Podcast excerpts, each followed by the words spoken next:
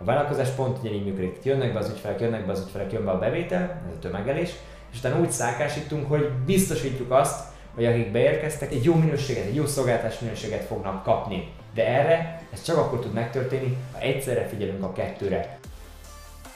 Szándéka teret biztosítani a tudás megosztásra hazánk értékvezérelt szolgáltatás alapvállalkozóinak. Üdv a reggeli kakósig a következő adásában, a mikrofon mögött Tusnádi Roland. Hölgyek, urak, üdvözlök mindenkit a mai csigában, arról fogunk ma beszélni, hogy a szálkásítás, a tömegelés, ez mit jelent a vállalkozásunkban. Ez azt jelenti, hogy a szolgáltatás nyújtás és az értékesítésnek az összhangját, ezt hogyan tudjuk megtenni.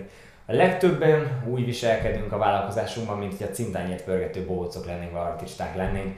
És ezt adhok módon próbáljuk tenni, ugye? Ez a legnagyobb probléma ezzel. Tehát ez egyik időszakban, amikor ránézünk a bankszámlánkra, és azt látjuk, hogy pénzre van szükségünk, bevételre van szükségünk, akkor ez alapján hozunk egy rövid távú döntést, és elkezdünk értékesíteni, mint az állat, egyszerre behozunk több cash a vállalkozásunkban, majd utána fogjuk a fejünket és kapkodunk össze-vissza, mert a nem létező rendszereink nem bírják el azt, hogy beáramoltak ennyien, és nagyon kell kapkodnunk azért, hogy nehogy véletlenül sérüljön az ügyfélélmény. Ilyenkor szokott az előfordulni, hogy egy nappal átéve dolgozunk, hogy azt érezzük, jönnek ezek a gondolatok, hogy úristennek soha nem lesz vége, basszus, már el is felejtettem kikapcsolódni, már 87 éve nem voltam egy rendezvú sem, tehát hogy talán tudtok ezzel rezonálni, hogy vannak ilyen időszakok az életünkben. Hát ebbe lehet hozni némi tudatosságot. Az a szándékom ezzel a mai epizódban, hogy arról beszélgessünk, hogy hogyan tudsz az értékesítés és szolgáltatás teljesítés, szolgáltatás nyújtásban egy, egy balanszot hozni, hogy ne legyél ez a, ez a cirkuszi artista, akiről az előbb beszéltünk. Az első dolog, amit fontos megérteni, az az, hogy az értékesítésünk célszerűen hosszú távon nem úgy működik, hogy ránézzünk a bankszámlánkra, és az alapján azt mondjuk, hogy értékesítenünk kell.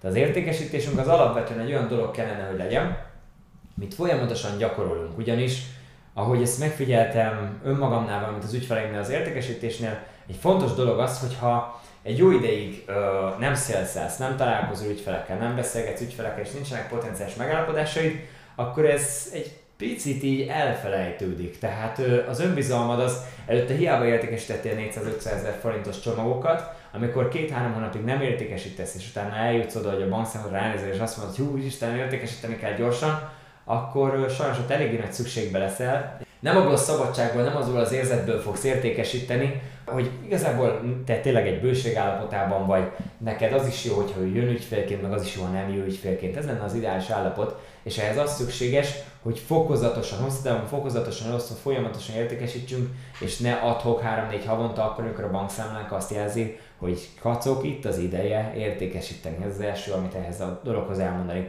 A másik az pedig az, hogy blokkolj ki időt minden egyes héten arra, hogy a vállalkozásodat fejleszted, és emellett, hogy gondozod az ügyfelidet. Tehát legyen egy külön napod, ahol mondjuk a délelőtt, nem ez például a csütörtök, ez vállalkozásfejlesztős nap, délelőtt azzal foglalkozom, hogy az ügyfelemnek milyen az élménye, hogy biztos, hogy minden ígéret, amit tettem, az teljesítve legyen, a délután folyamán pedig azzal foglalkozom, hogy hogyan lehetne a vállalkozásomból többet kihozni. Ilyenkor tárgyalok alvállalkozókkal, ilyenkor beszélgetek csapatokkal, ilyenkor egyszerűen csak leülök és gondolkozok azon, hogy a vállalkozásom különböző pillérei, mint az értékesítés, a csapat, a szolgáltatás nyújtás, a pénzügyek, stb. A vállalkozásom különböző pilléreiben hogyan teljesítek, mik azok a kívások, amikkel jelenleg szembenézek. Már csak ez önmagában, hogy egy külön blokkot beraksz a naptáradba ügyfélgondozásra, és egy külön blokkot beraksz vállalkozásfejlesztésre, nagyon-nagyon sokat hozzá tud adni, hogy ne az legyen, hogy ránézel már két hónap múlva egy problémára, és akkor veszed észre, hogy igazából az, amit ígértél alapvetően, az nem valósult meg az ügyfélnek. Ugye elméletek közben kellettek volna, hogy legyenek kérdőívek, de azokat is lehet, hogy elfelejtetted. Tehát ne hagyd ezt az állapotot, hogy megtörténjen. Ez az állapot akkor nem fog megtörténni, ha egyaránt figyelsz a tömegelésre, ami az értékesítés, és egyaránt figyelsz a szálkásításra. Miért hozom egyébként ezt a fitness hasonlatot? Fitnessben a tömegelés időszakában mi a célunk? Hogy súlyt szedjünk magunkra. Ez olyan, mint amikor a vállalkozásból bevétel érkezik. Ugye? Ott az a célunk, hogy 2-3 kilót felszedjünk pár hónap alatt, majd az a tervünk, hogy ezt a 2-3 kilót, ami feljött többletként, ebben nyilván lesz zsír is, de főként az a célunk utána a szálkásítás időszakában, hogy izommá dolgozzuk ezt a történetet, és életünk formájában legyünk. A vállalkozás pont ugyanígy működik. Jönnek be az ügyfelek, jönnek be az ügyfelek, jön be a bevétel, ez a tömegelés, és utána úgy szálkásítunk, hogy biztosítjuk azt, hogy akik beérkeztek, egy jó minőséget, egy jó szolgáltatás minőséget fognak kapni. De erre ez csak akkor tud megtörténni, ha egyszerre figyelünk a kettőre. Mert nagyon sok vállalkozónál látom azt, hogy elfelejtik az értékesítést időközben. Emlékszem én is, az egyik legnagyobb hibám 2017-ben volt.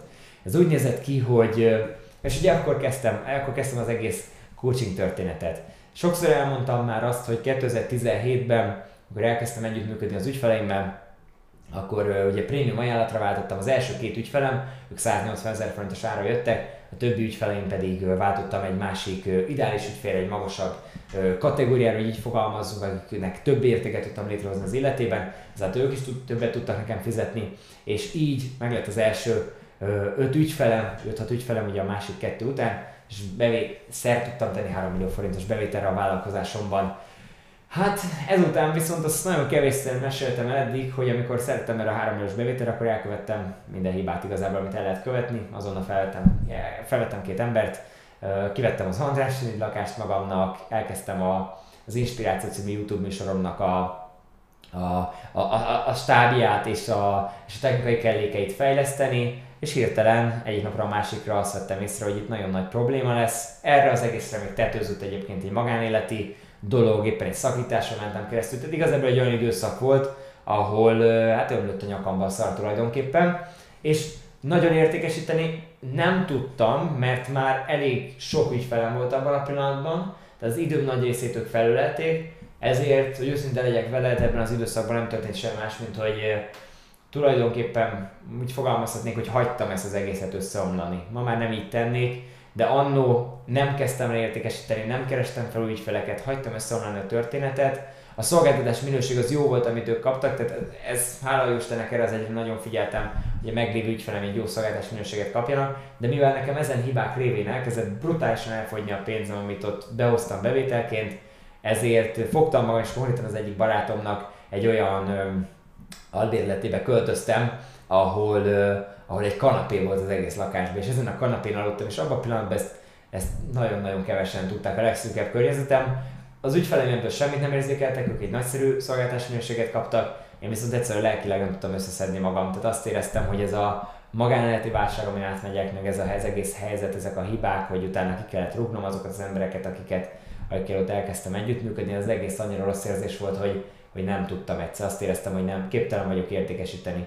Ha ma visszamennék, akkor nem engedném, hogy ez a rendszer összehújjon, leülnék az a sráccal, beszélgetnék vele, és azt mondanám neki, hogy Roli, az értékesítésben és a szolgáltatás nyújtásban, a szolgáltatás fejlesztésben kell hozni egy összhangot, és folyamatosan kell arra figyelni, hogy minden héten legyen beírva értékesítés, hagyj ennek helyet a naptáradban, hagyj időpontot az új ügyfeleknek, és hogyha egyébként pedig ilyen helyzetbe kerülsz, fiacskám, akkor tedd azt egyszerűen, hogy tök mindegy, hogy eléggé el volt már a naptáramat, muszáj lett volna még értékesíteni, még egy picit összeszorítani a fogam, és, és, és odafigyelni arra, hogy kb. akkor semmi szabad idő egy pár hónapig, semmi a munkán kívül, tényleg csak arra figyelni, összeszorítani a fogam és kitartani.